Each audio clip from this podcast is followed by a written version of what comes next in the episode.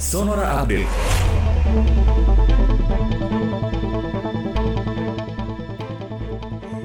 Sahabat Sonora, Presiden Joko Widodo mengharapkan uji coba kereta Light Rail Transit atau LRT Jabodebek tahap pertama sudah dapat dilakukan pada 22 April 2022. Hingga kini pembangunan LRT Jabodebek ini diperkirakan sudah berjalan 84 persen. LRT ini direncanakan mulai beroperasi pada Juni 2022. Presiden Joko Widodo mengungkapkan hal tersebut setelah keluar dari salah satu gerbong LRT di stasiun Taman Mini Indonesia Indah hari ini. Setelah mencoba menumpang LRT, Presiden sempat mengapresiasi gerbong LRT yang 100% dikerjakan oleh Inka.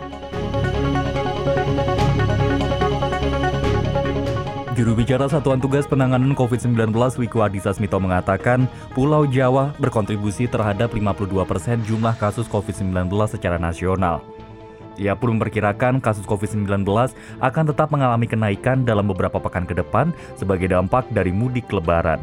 Menurut Wiku, untuk mengantisipasi lonjakan kasus, pemerintah telah berupaya melakukan langkah terbaik melalui upaya preventif sampai dengan kuratif. Upaya ini dilakukan melalui penguatan peran strategis dari posko penanganan COVID-19 di tingkat desa atau kelurahan.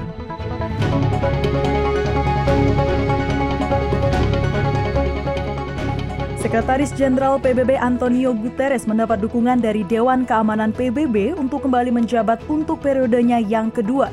Dewan Keamanan merekomendasikan agar Majelis Umum PBB beranggotakan 190 negara mengangkat Guterres untuk lima tahun lagi mulai 1 Januari 2022. Duta Besar Estonia untuk PBB Sven Jurgenson, Presiden Dewan untuk bulan Juni mengatakan, Majelis Umum kemungkinan akan bertemu untuk membuat penunjukan pada 18 Juni.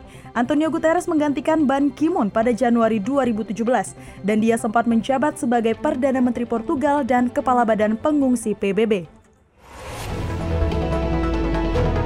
Demikian Sonora Update.